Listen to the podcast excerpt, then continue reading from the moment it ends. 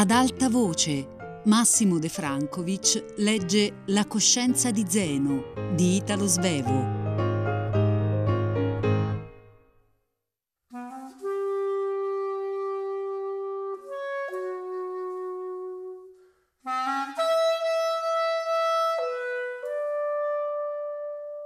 La visita di un amico d'università che aveva dovuto rimpatriare in tutta furia da un piccolo paese della Stiria per curarsi di una grave malattia, fu la mia nemesi, benché non ne avesse avuto l'aspetto.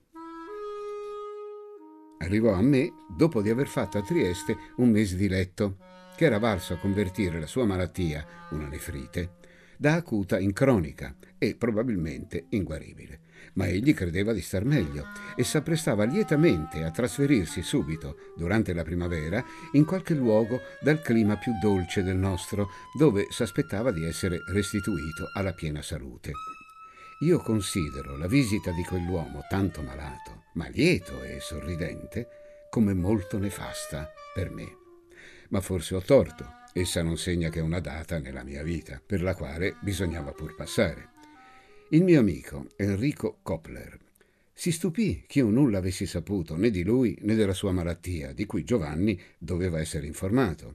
Ma Giovanni, da che era malato anche lui, non aveva tempo per nessuno e non me ne aveva detto niente ad onta che ogni giorno di sole venisse nella mia villa per dormire qualche ora all'aria aperta. Fra i due malati si passò un pomeriggio lietissimo. Si parlò delle loro malattie, ciò che costituisce il massimo svago per un malato ed è una cosa non troppo triste per i sani che stanno a sentire. Il Kopler ci raccontò della sua malattia, che non dava dolore, ma toglieva la forza. Soltanto ora che stava meglio, sapeva quanto fosse stato malato. Parlò delle medicine che gli erano state propinate e allora il mio interesse fu più vivo.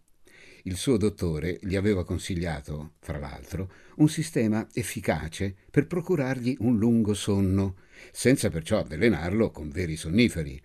Ma questa era la cosa di cui io avevo soprattutto bisogno.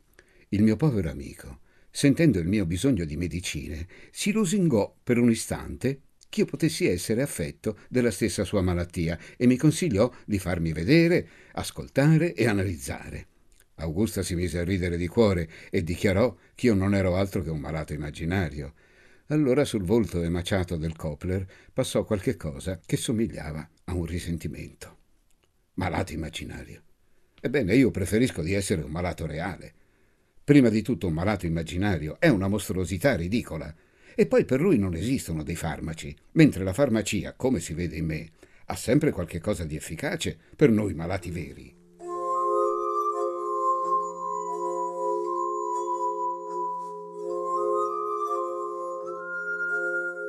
Causa l'assalto del Kopler, io avevo veramente l'aspetto di un malato e di un malato maltrattato.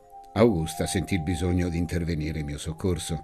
Carezzando la mano che avevo abbandonata sul tavolo, essa disse subito che la mia malattia non disturbava nessuno e che ella non era neppur convinta che io credessi di essere ammalato, perché altrimenti non avrei avuto tanta gioia di vivere. E così il Kopler ritornò allo stato di inferiorità cui era condannato. Egli era del tutto solo a questo mondo e se poteva lottare con me in fatto di salute non poteva contrappormi alcun affetto simile a quello che Augusta m'offriva. Sentendo vivo il bisogno di un'infermiera, si rassegnò di confessarmi più tardi quanto egli m'aveva invidiato per questo.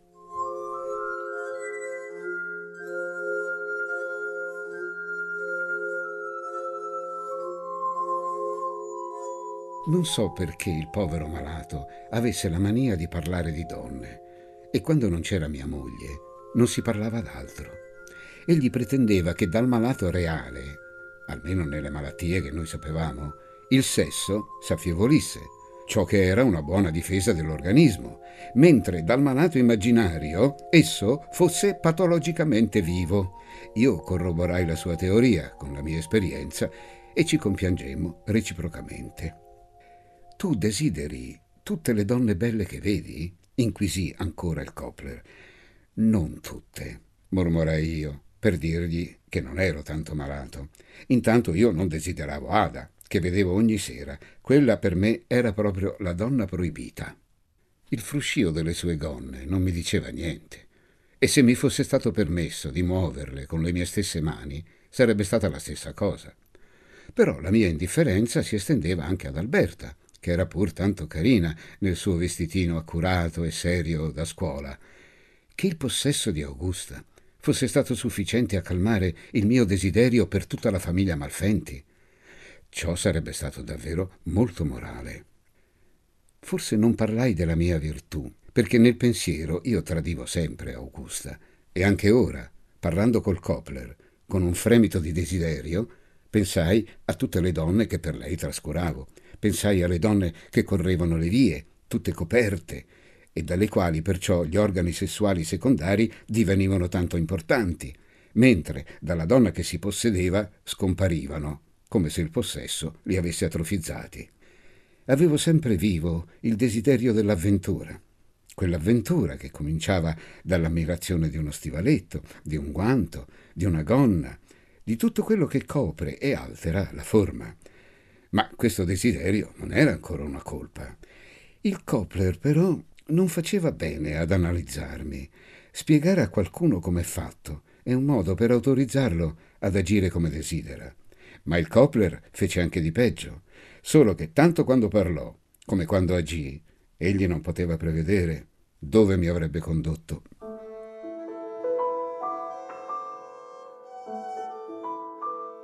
Avevo accompagnato in giardino il mio amico, che doveva rincasare prima del tramonto. Dalla mia villa, che giace su una collina, si aveva la vista del porto e del mare.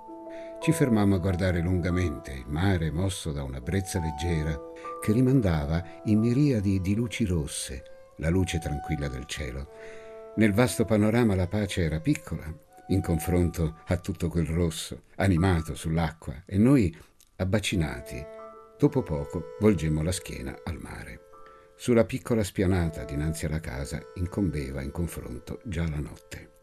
Dinanzi al portico, su una grande poltrona, il capo coperto da un berretto e anche protetto dal bavero rialzato della pelliccia, le gambe avvolte in una coperta, mio suocero dormiva. Ci fermammo a guardarlo. Aveva la bocca spalancata, la mascella inferiore pendente come una cosa morta e la respirazione rumorosa e troppo frequente. Ad ogni tratto la sua testa ricadeva sul petto ed egli, senza destarsi, la rialzava. C'era allora un movimento delle sue palpebre, come se avesse voluto aprire gli occhi per ritrovare più facilmente l'equilibrio, e la sua respirazione cambiava di ritmo, una vera interruzione del sonno. Era la prima volta che la grave malattia di mio suocero mi si presentasse con tanta evidenza, e ne fui profondamente addolorato. Giovanni aperse gli occhi, parve subito meno malato e scherzò con Copler. Lei sta attenta di stare all'aria aperta? Non le farà male? Aveva la faccia terrea e, levatosi dalla poltrona, si sentiva ghiacciare. Dovette rifugiarsi in casa. Lo vedo ancora muoversi traverso la spianata, la coperta sotto il braccio, ansante, ma ridendo, mentre ci mandava il suo saluto. Vedi com'è fatto l'ammalato reale? disse il Copler, che non sapeva liberarsi dalla sua idea dominante. È moribondo e non sa d'essere ammalato.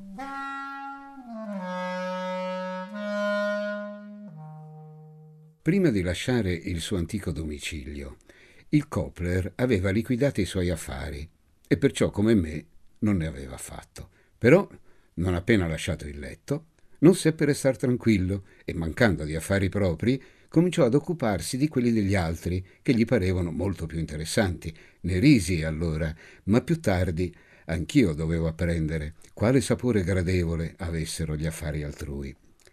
Un giorno mi assalì con la richiesta di alcune centinaia di corone per procurare un pianino ad una povera fanciulla, la quale veniva già sovvenzionata da me insieme ad altri per suo mezzo con un piccolo mensile. Non seppi esimermi, ma un po' di malagrazia osservai che avrei fatto un buon affare se quel giorno non fossi uscito di casa. Io sono di tempo in tempo soggetto ad accessi di avarizia. Il Copler prese il denaro e se ne andò con una breve parola di ringraziamento, ma l'effetto delle mie parole si vide pochi giorni appresso e fu purtroppo importante. Egli venne a informarmi che il pianino era a posto e che la signorina Carla Gerco e sua madre mi pregavano di andare a trovarle per ringraziarmi. Dapprima volli esimermi da quella noia, assicurandolo che ero convinto che egli sapesse fare la beneficenza più accorta, ma insistette tanto che finii con l'accondiscendere. È bella? domandai ridendo. Bellissima, egli rispose, ma non è pane per i nostri denti. Curiosa cosa che egli mettesse i miei denti assieme ai suoi, col pericolo di comunicarmi la sua carie. Mi raccontò dell'onestà di quella famiglia disgraziata, che aveva perduto da qualche anno il suo capo di casa e che nella più squallida miseria era vissuta nella più rigida onestà. Percorremmo a piedi la corsia Stadion, traversammo il giardino pubblico. Era una parte della città che io non vedevo mai. Entrammo in una di quelle case cosiddette di speculazione che i nostri antenati si erano messi a fabbricare 40 anni prima, in posti lontani dalla città che subito li invase. La scala occupava una piccola area e perciò era molto alta. Ci fermammo al primo piano, dove arrivai molto prima del mio compagno, assai più lento. Bussammo alla stanza da studio, ove madre e figlia, avvisate della nostra visita, ci attendevano. Il Kopler fece le presentazioni. La signora, una persona timidissima, vestita di un povero vestito nero, con la testa rilevata da un biancore di neve, mi tenne un piccolo discorso che doveva aver preparato erano onorate dalla mia visita e mi ringraziavano del cospicuo dono che avevo fatto loro. Poi essa non aperse più bocca. La signorina Carla si alzò dalla sedia dove era seduta, accanto al pianino, mi porse la mano e mi disse la semplice parola grazie. Ciò almeno era meno lungo. La mia carica di filantropo cominciava a pesarmi. Che cosa doveva vedere in me quella graziosa giovinetta? una persona di grande riguardo, ma non un uomo. Ed era veramente graziosa. Credo che essa volesse sembrare più giovine di quanto non fosse, con la sua gonna troppo corta per la moda di quell'epoca. La sua testa era però di donna, e per la pettinatura alquanto ricercata di donna che vuol piacere.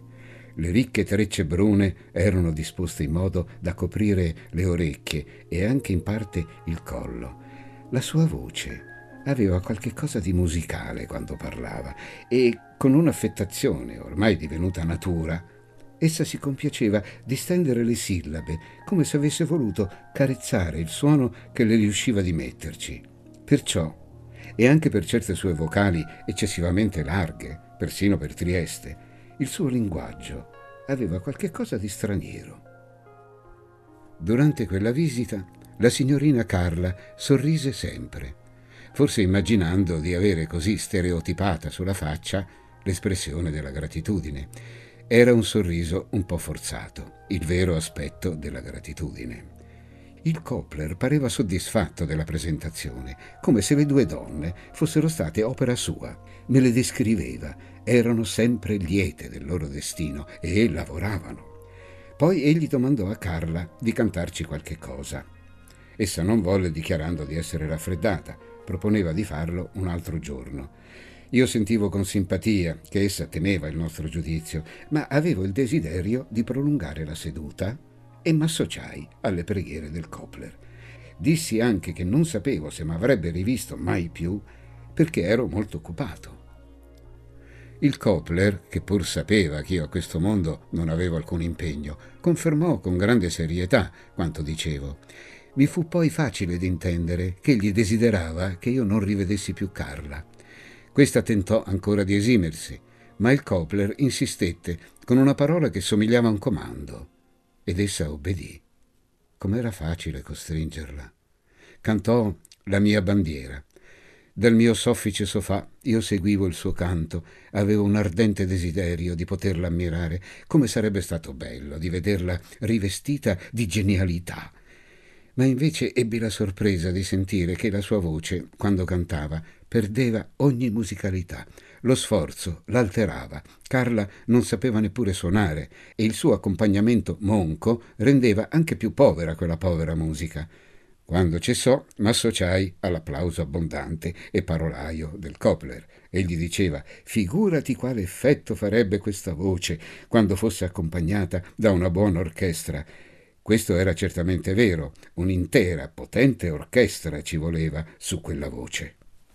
Sulle scale, dall'odore dubbio, il Copler disse ancora: La voce sua è troppo forte, è una voce da teatro.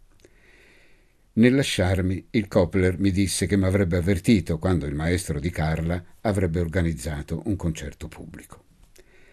Il curioso si è che sentì il bisogno di raccontare tale visita ad Augusta. Si potrebbe forse credere che sia stato per prudenza, visto che il Copler ne sapeva e che io non mi sentivo di pregarlo di tacere, ma però ne parlai troppo volentieri. Fu un grande sfogo. Fino ad allora non avevo da rimproverarmi altro che di aver taciuto con Augusta. Ecco che ora ero innocente del tutto. Ella mi domandò qualche notizia della fanciulla e se fosse bella. Mi fu difficile di rispondere. Dissi che la povera fanciulla mi era parsa molto anemica. Poi ebbi una buona idea. E se tu ti occupassi un poco di lei? Augusta aveva tanto da fare nella sua nuova casa e nella sua vecchia famiglia, ove la chiamavano per farsi aiutare nell'assistenza al padre malato, che non vi pensò più. Nella mia inerzia subito fui preso dal desiderio di rivedere Carla. Non osai correre da lei, temendo che il Copler avesse a risaperne. I pretesti però non mi sarebbero mica mancati Potevo andare da lei per offrirle un aiuto maggiore ad insaputa del Copler, ma avrei dovuto prima essere sicuro che, a proprio vantaggio, ella avrebbe accettato di tacere. In quel caso sarebbe bastata quella sola visita a Carla per compromettermi. Non potevo mettere a pericolo la pace della mia famigliuola, ossia non la misi a pericolo finché il mio desiderio di Carla non ingrandì ma esso ingrandì costantemente. Già conoscevo quella fanciulla molto meglio che non quando le avevo stretta la mano per congedarmi da lei. Ricordavo specialmente quella treccia nera che copriva il suo collo niveo e che sarebbe stato necessario di allontanare col naso per arrivare a baciare la pelle che essa celava per stimolare il mio desiderio. Bastava io ricordassi che su un dato pianerottolo, nella stessa mia piccola città, era esposta una bella fanciulla e che con una breve passeggiata si poteva andare a prenderla. La lotta col peccato diventa in tali circostanze difficilissima perché bisogna rinnovarla ad ogni ora ed ogni giorno finché cioè la fanciulla rimanga su quel pianerottolo. Le lunghe vocali di Carla mi chiamavano. Perché il mio desiderio avrebbe dovuto darmi un rimorso, quando pareva fosse proprio venuto a tempo per salvarmi dal tedio che in quell'epoca mi minacciava. Non danneggiava affatto i miei rapporti con Augusta, anzi, tutt'altro. Io le dicevo oramai non più soltanto le parole di affetto che avevo sempre avute per lei, ma anche quelle che nel mio animo andavano formandosi per l'altra, non c'era mai stata una simile abbondanza di dolcezza in casa mia e Augusta ne pareva incantata. Ero sempre esatto in quello che io chiamavo l'orario della famiglia. La mia coscienza è tanto delicata che con le mie maniere già allora mi preparavo ad attenuare il mio futuro rimorso. Che la mia resistenza non sia mancata del tutto è provato dal fatto che io arrivai a Carla non con uno slancio solo, ma a tappe. Dapprima per vari giorni giunsi solo fino al giardino pubblico e con la sincera intenzione di gioire di quel verde che apparisce tanto puro in mezzo al grigio delle strade e delle case che lo circondano. Poi, non avendo avuto la fortuna di imbattermi, come speravo, casualmente in lei, uscii dal giardino per muovermi proprio sotto le sue finestre. Lo feci con una grande emozione che ricordava proprio quella deliziosissima del giovinetto che per la prima volta accosta l'amore. Da tanto tempo ero privo non d'amore, ma delle corse che vi conducono. Ero appena uscito dal giardino pubblico, che mi imbattei proprio faccia a faccia in mia suocera. Dapprima ebbi un dubbio curioso. Di mattina, così di buon'ora, da quelle parti tanto lontane dalle nostre, Forse anche lei tradiva il marito ammalato. Seppi poi subito che le facevo un torto, perché essa era stata a trovare il medico per averne conforto dopo una cattiva notte passata accanto a Giovanni. Il medico le aveva detto delle buone parole, ma essa era tanto agitata che presto mi lasciò, dimenticando persino di sorprendersi di avermi trovato in quel luogo visitato di solito da vecchi, bambini e balie. Ma mi bastò di averla vista per sentirmi riafferrato dalla mia famiglia Camminai verso casa mia, con un passo deciso, a cui battevo il tempo, mormorando mai più, mai più. In quell'istante la madre di Augusta, con quel suo dolore, mi aveva dato il sentimento di tutti i miei doveri. Fu una buona lezione e bastò per tutto quel giorno. Neppure Augusta, si meravigliò della mia passeggiata, ma io sentii il bisogno di darle delle spiegazioni. Le raccontai che preferivo da qualche tempo il giardino pubblico, quale meta delle mie passeggiate. Mi sedevo su una panchina e vi leggevo il mio giornale. Poi aggiunsi: Quell'Olivi me l'ha fatta grossa, condannandomi a tanta inerzia. Augusta, che a quel proposito si sentiva un poco colpevole, ebbe un aspetto di dolore e di rimpianto. Io allora mi sentii benissimo. E ad onta che fosse ormai assodato, ch'io avevo l'autorizzazione di andare ogni mattina al giardino pubblico, tanto grande sarà fatta la mia resistenza alla tentazione, che quando il giorno appresso uscii, mi diressi proprio dalla parte opposta. Andavo a cercare certa musica, volendo provare un nuovo metodo del violino che mi era stato consigliato. Prima di uscire seppi che mio suocero aveva passato una notte ottima e che sarebbe venuto da noi in vettura nel pomeriggio. Ne avevo piacere, tanto per mio suocero quanto per Guido, che finalmente avrebbe potuto sposarsi. Tutto andava bene, io ero salvo ed era salvo anche mio suocero. Ma fu proprio la musica che mi ricondusse a Carla. Fra i metodi che il venditore m'offerse, ve ne fu per errore uno che non era del violino, ma del canto. Ne lessi accuratamente il titolo, Trattato completo dell'arte del canto, scuola di Garcia, riguardante la voce umana presentata all'Accademia delle Scienze di Parigi. Mi misi a leggere l'operetta. Devo dire che leggevo con un'agitazione che forse somigliava a quella con cui il giovinetto depravato accosta le opere di pornografia. Ecco, quella era la via per arrivare a Carla. Essa bisognava di quell'opera e sarebbe stato un delitto da parte mia di non fargliela conoscere. La comperai e ritornai a casa. Ma Augusta stessa fece precipitare gli avvenimenti. Mi interruppe nella mia lettura per venire a salutarmi. Si chinò su di me e sfiorò la mia guancia con le sue labbra. Mi domandò che cosa facessi e sentito che si trattava di un nuovo metodo, pensò fosse per violino e non si curò di guardare meglio. Io, quando essa mi lasciò, esagerai il pericolo che avevo corso e pensai che per la mia sicurezza avrei fatto bene di non tenere nel mio studio quel libro. Bisognava portarlo subito al suo destino ed è così che fui costretto di andare diritto verso la mia avventura. Avevo trovato qualche cosa di più, di un pretesto, per poter fare quello che era il mio desiderio.